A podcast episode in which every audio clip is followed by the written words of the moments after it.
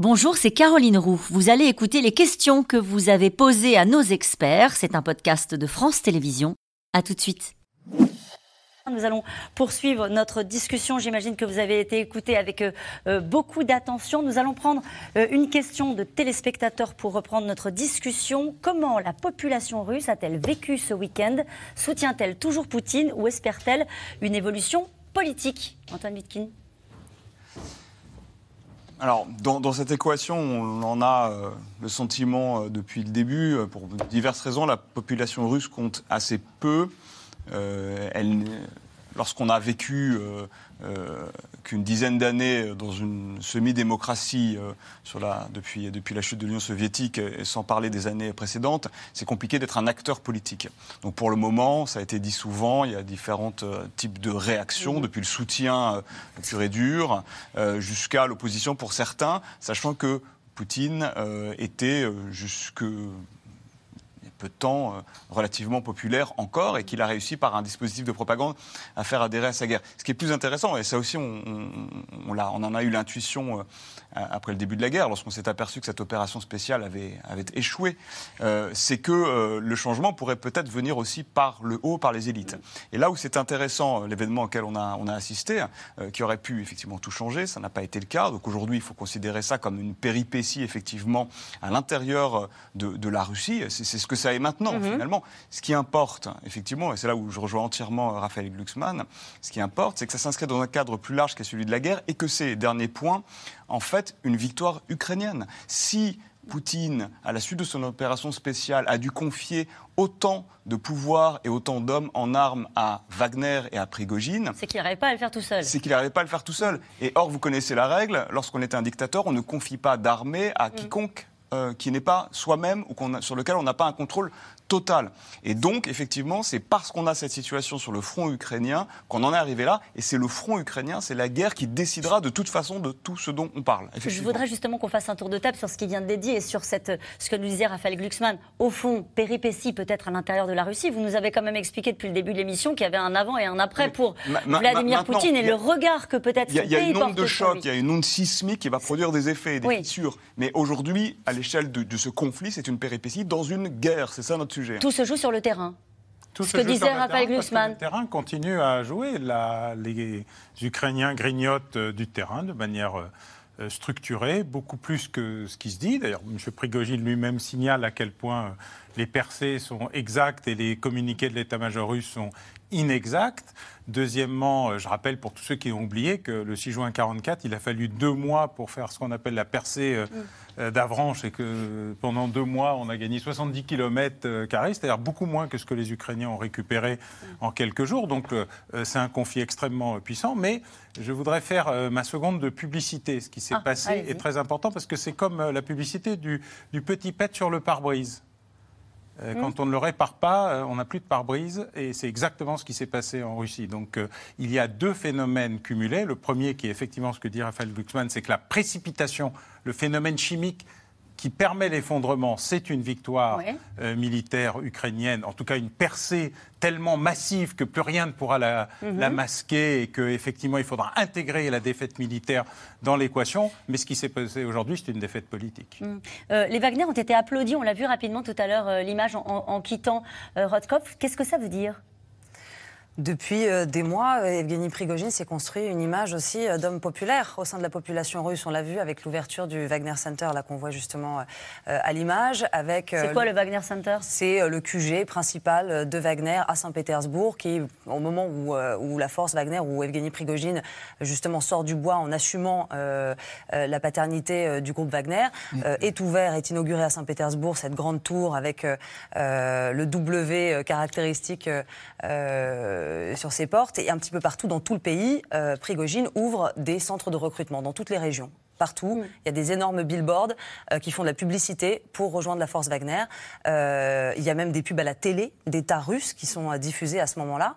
Et euh, son populisme le rend populaire. Il s'adresse aux Russes euh, lambda. Il, ne, il essaie ouais. de ne plus parler aux élites, il essaie de se détacher justement de ce monde des oligarques pour montrer que lui a les mains dans le cambouis. Encore plus Donc viriliste que Poutine lui-même. Hein. Encore plus viriliste que Poutine lui-même, en, en critiquant, en fait, vraiment aussi en, en parlant de cette rupture qu'il y a entre le peuple et les élites. On, on, on en parle beaucoup de, de, de cette société civile qui n'en est pas une, qui est euh, en fait scindée en, en individus qui essayent de, de, de, de, de ne pas s'intéresser à la politique. Bien, Evgueni Prigojine, justement, pointe du doigt cette rupture entre les élites et le peuple en accusant les élites d'en être responsable. Et donc il devient populaire, il devient populaire aussi parce qu'il a une machine de propagande bien à lui, il a des films, des blockbusters qu'il diffuse, il a des dizaines de chaînes Telegram, il a quand même euh, un empire médiatique de trois cent cinquante médias dans le pays qui arrose tous les autres médias. Donc en l'espace de, de, de quelques mois, il a quand même réussi aussi à se construire une image euh, de type un peu viriliste mais populaire et, euh, et donc bien sûr quand il part, il est applaudi. Et ce qu'on oublie, moi ça m'a vraiment ça m'a marqué oui. ces images d'applaudissements parce que je me dis mais euh, ces gens-là ne savent pas qu'il est à la tête d'une force qui viole, qui massacre, qui commet des crimes de guerre un petit peu partout. Euh, et et c'était une des autres raisons aussi, peut-être on ne l'évoque pas beaucoup, mais euh, Wagner ne pouvait pas agir comme Wagner à Rostov. Imaginez, ça veut dire quoi ? Ça veut dire quoi ? Une, une ville de Russes d'un million d'habitants qui n'a pas été évacuée, et tout d'un coup vous avez des mercenaires de Wagner qui débarquent. Quelles sont leurs méthodes habituelles ? mmh. C'est pas des méthodes de gentils. Donc qu'est-ce qu'ils vont faire ? Est-ce qu'ils vont commencer à fusiller des gens dans la rue ? Non, ils peuvent pas. Ils sont russes face aux russes, donc ils peuvent pas se comporter comme ça. Ils ont pas les mains libres pour euh, pour faire vraiment tout ce qu'ils auraient envie de faire de la façon dont ils le font habituellement. Donc il y a aussi cette composante-là. Ils se retrouvent dans une ville euh, face euh, à des concitoyens et euh, ils ont finalement euh, les mains liées, ils ne peuvent pas avancer. Euh, Est-ce que ça veut dire que euh, les forces Wagner sur le terrain en support des troupes russes de l'armée régulière, c'est fini ? Non, mais il y a eu une fin, une fin de partie il n'y a pas très longtemps. Rappelez-vous, au moment où Bakhmout, ah, Bakhmout, a, ouais. Bakhmout a, été, a été pris, bah, c'était très clair. En fait, Wagner a eu une mission de première échelon qui a, qui a été en fait d'agiter le dispositif avec les Ukrainiens à Bakhmout. Ça se fait pendant, ça a duré six mois. C'était un vrai carnage, mais en fait, ce sont des gars de Wagner qui sont morts. C'est pas l'armée, c'est pas l'armée russe. Donc quelque part, l'armée russe s'est économisée en mettant Wagner en premier. Donc en fait, il a fait le sale boulot. Le deuxième point, il, il est rapatrié à l'arrière. Donc il se dit, bah, je vais continuer. Il y a Belgorod qui arrive, l'affaire de Belgorod qui arrive. Il dit, bah, moi, je suis présent, mes hommes sont disponibles. Je gère Belgorod. Ouais. Et là, patatras, c'était le mois dernier, et patatras, Poutine décide de confier la mission aux Tchétchènes. Ouais. À Kadyrov. Alors lui, il dit, mais attendez, moi je suis, ouais. je, suis un, je suis un grand soldat, je suis un type euh, fiable, et cetera. Bon, on peut, on peut compter sur moi. Et donc, il, il est en colère. Et comme il est en colère depuis des mois et des mois, d'ailleurs au passage, depuis deux mille quinze en Syrie, où déjà Shoigu lui a fait des petits coups, des, petits, des, petits, des petites vacheries, comme on dit, mm-hmm. en le soutenant pas, en lui, en lui refusant les munitions, et cetera, et cetera. Donc, il y a une tension qui, qui, qui, qui monte en, en, en pression. Ça fait des mois et des mois. Contre euh, l'état-major russe, plus que contre oui, Vladimir et, Poutine. Et puis, Prigojine, et, et, ben oui, absolument. Mais d'ailleurs, dans, dans la manip de hier, enfin, dans ce qui passait hier, hier, hier avant Entière, en fait, Poutine est, est, est assez rarement cité. En fait, il cite Shoigu et Gerasimov, qui, qui est le chef d'état-major, mais c'est lui, c'est eux les cibles. Et d'ailleurs, aujourd'hui, alors je vous parle, ils ont disparu du scope radar et on saura si ce truc, enfin, si ce coup d'État ou ce simili-putsch, parce qu'il n'y a, a pas de nom autour de ce genre d'opération, mm. on saura quand on, quand, on, quand on connaîtra le sort du chef d'état-major et du ministre de la Défense russe, Shoigu particulièrement, on saura à ce moment-là qui a gagné, qui a perdu. Mais c'est, c'est, c'était, c'était l'objet du délit, quelque part. Mais en même temps, le problème, c'est que ce qu'on peut voir également de Rostov, quand, quand, quand Prigojine part vers Moscou, il, ben, je pense qu'il il, il fait n'importe quoi. Genre, il avance comme ça, il dit « j'y vais, j'y vais », il avance sur une route où il ne se passe pas grand-chose. Donc en fait, c'est un, c'est un grand guignol. Je veux dire, ce n'est pas un coup d'État, un coup d'État, c'est pas comme ça. C'est pas vraiment n'importe quoi. Il a quand même des soutiens. Le type oui, oui, qui, qui dirige la colonne au moment où il s'avance sur Moscou n'est rien.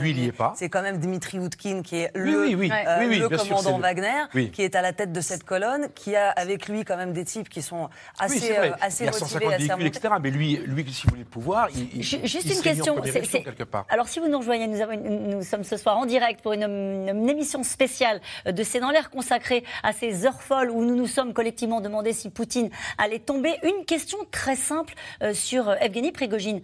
Que veut-il ? Il veut l'argent. Il veut le pouvoir politique, il veut quoi ? Tout.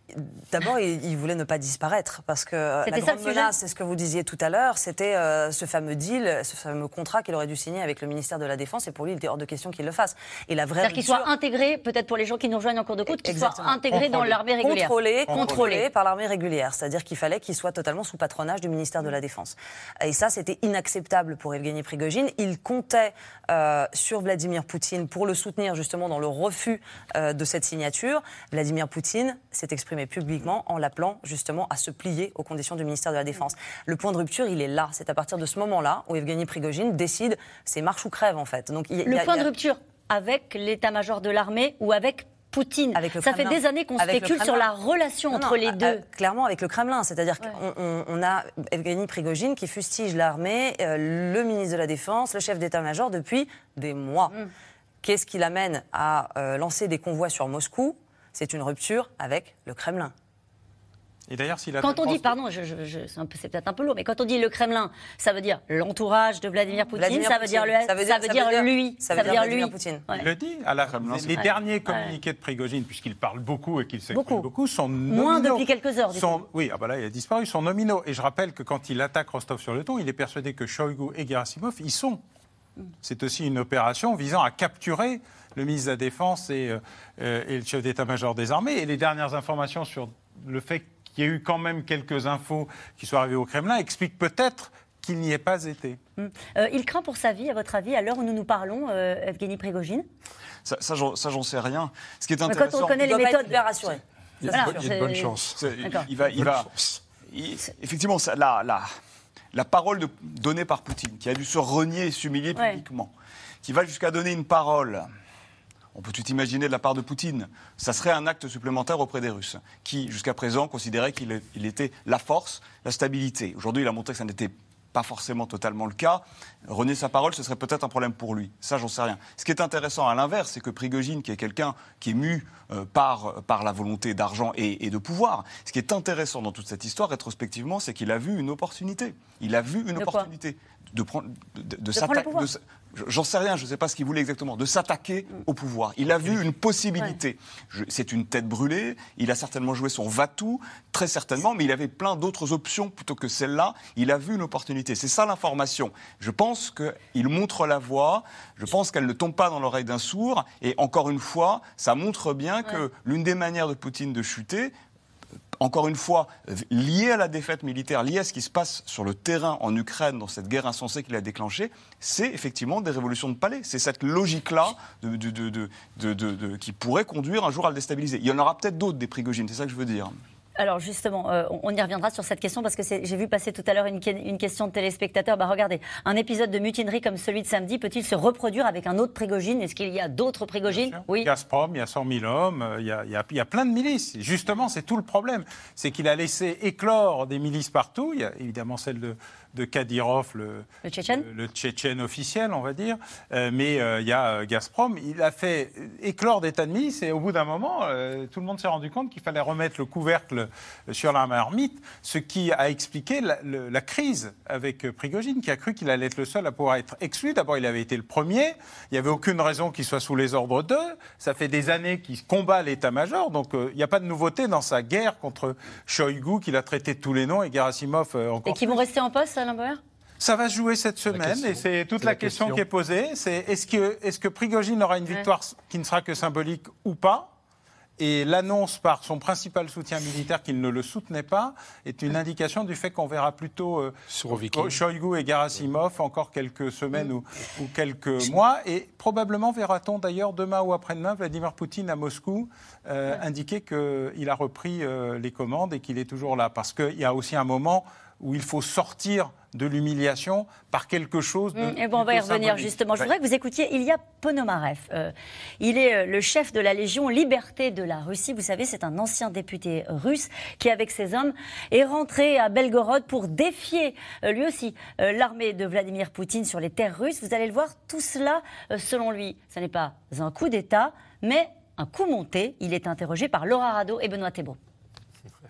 Je pense que c'était une parodie de coup d'État et non pas un vrai coup d'État. Dès le début, il y a eu un accord entre Poutine et Prigojine, un accord personnel entre ces deux-là. Poutine a totalement confiance en Prigojine. Ils se connaissent depuis des lustres. Quand Poutine était un simple gangster à Saint-Pétersbourg, Prigojine est celui qui organisait ces rencontres. Il faisait partie de son cercle rapproché.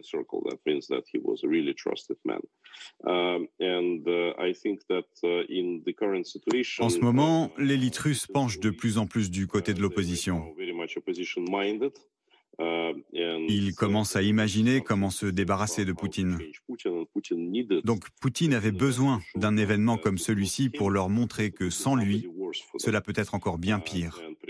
Prigojine était le parfait épouvantail.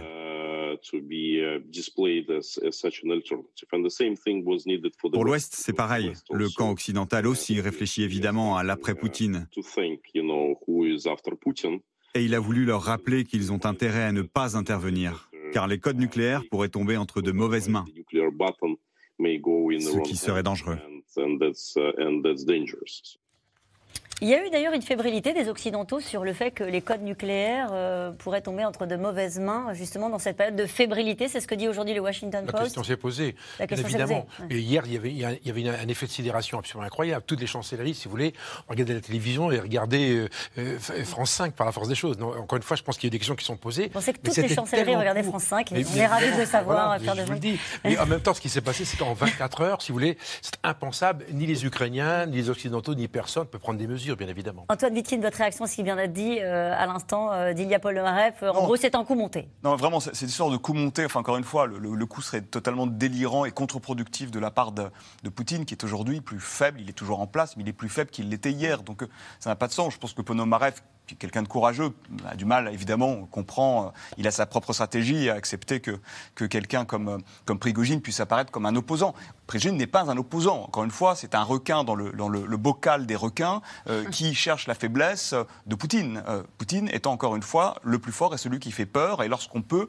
Euh, bon, visiblement, il a... On n'a pas trop bien compris, d'ailleurs, pourquoi. Il, il, cher, il cherche la faiblesse de Poutine, mais l'objectif, le, son but de guerre à lui, à l'heure où on se parle, n'est pas totalement évident de la part de Prigojine. Moi, je voulais juste revenir ce que, sur, oui. sur, sur la question que vous avez posée à Antoine. Il y a aussi, aujourd'hui, on sait, euh, on, il y a des faits sur la préméditation de ce qui s'est passé hier. Oui, c'était la préparation. Mmh. C'est-à-dire que quand on entend Ponomarev parler euh, d'un coup de com', euh, d'un coup monté, c'est, excusez-moi, c'est ridicule. Mmh. On sait que depuis le mois de janvier, euh, Prigojine et les hommes de Wagner avaient amassé un certain nombre d'armements. On connaît la stratégie euh, pour avoir justement accès aux armements. Quand ils ont ouvert leur fameux bureau de recrutement dans les régions, comment est-ce que le ministère de la Défense répartit les armes? Eh bien, c'est régional. Et donc, en ouvrant ces bureaux, ils ont réussi à avoir des armes qui ont été... Logiquement, c'était pour faire la guerre contre les Ukrainiens. Logiquement, c'était pour faire la guerre, sauf qu'il a fait les stocks. Sauf qu'il a fait des stocks. La réalité, elle est là. C'est qu'ils ont pu s'armer depuis janvier, en mettant de côté un certain nombre euh, important, d'ailleurs, d'armes, pour un événement comme celui auquel on a assisté. Tout ça existe toujours, Ksenia Bolchakova. Tout ça existe. Oui, mais ces armes, ces infrastructures, ou est-ce que tout ça disparaît à partir d'aujourd'hui? Parce qu'ils vont signer le papier. Il y a, bon, des, alors, il y a l'accord. Il y a des armes qui sont utilisées. Les bases que vous mentionniez tout à l'heure existent encore. Enfin, personne ne les a fermées pour le moment. Les hommes, il y a aussi le destin de ces hommes, oui. de ces vingt-cinq mille hommes qui sont quand même, euh, qui est quand même sous question. Donc il y en a certains qui vont repartir en Afrique, ceux qui étaient en Afrique mm-hmm. avant, ceux qui étaient mobilisés uniquement sur le front ukrainien. On nous dit euh, qu'ils vont signer un contrat avec le ministère de la Défense. Donc forcément, s'il y a des armes aussi qui traînent, probablement le ministère de la Défense va les récupérer. Ça, c'est, ça me paraît assez évident. C'est la fin de l'aventure Wagner en Russie. En Russie ? Oui. Non, de façon non, simplement, il va y avoir, un, il va y avoir une espèce de, de système qui va se régénérer par la force des choses, parce que c'est un système qui est puissant, qui est extrêmement riche. Parce que le, euh, Wagner, c'est, c'est une sous-partie du, du, du système, euh, qui repose encore une fois sur, sur Concorde, qui est une espèce de holding qui est à, à Saint-Pétersbourg. Wagner est l'outil armé, l'outil ouais. visible de sécurité.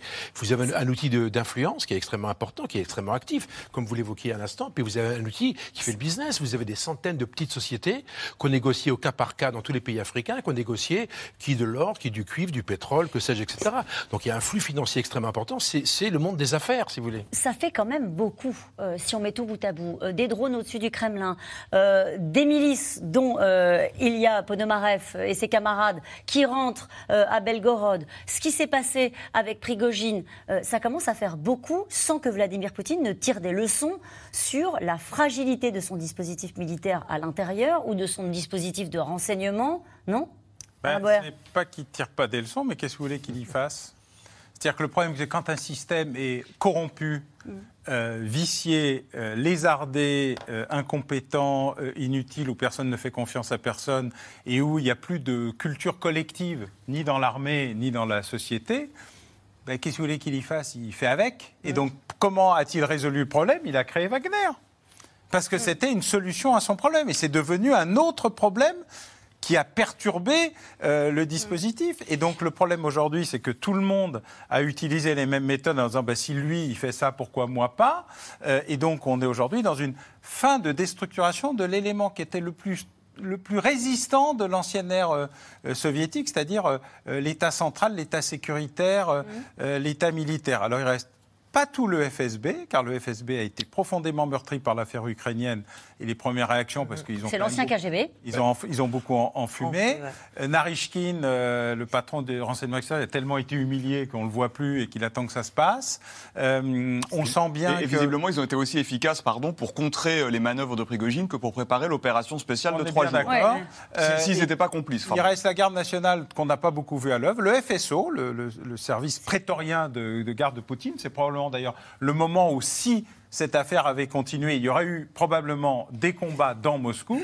Et d'ailleurs, c'est une partie euh, du jeu. Et pour que les combats n'aient pas lieu, ou en tout cas qu'ils puissent subvertir, il fallait que les deux généraux dont on a parlé tout à l'heure, notamment Sourovikine, disent « Eh bien, allons-y les gars, l'armée se soulève », parce mm. que c'était le signal, je, je le crois vraiment, de ça. Et en fait, ce qu'on a vu, et qui était encore plus grave, c'est que les parties les plus importantes du jeu ont regardé et ont été neutres. Les soutiens de Poutine ont dit « bon, peut-être qu'il va tomber, on n'en fait pas trop ». Les soutiens de Prigojine ont dit « peut-être qu'il va rater, on n'en fait pas trop non plus ». En fait, personne n'a rien fait.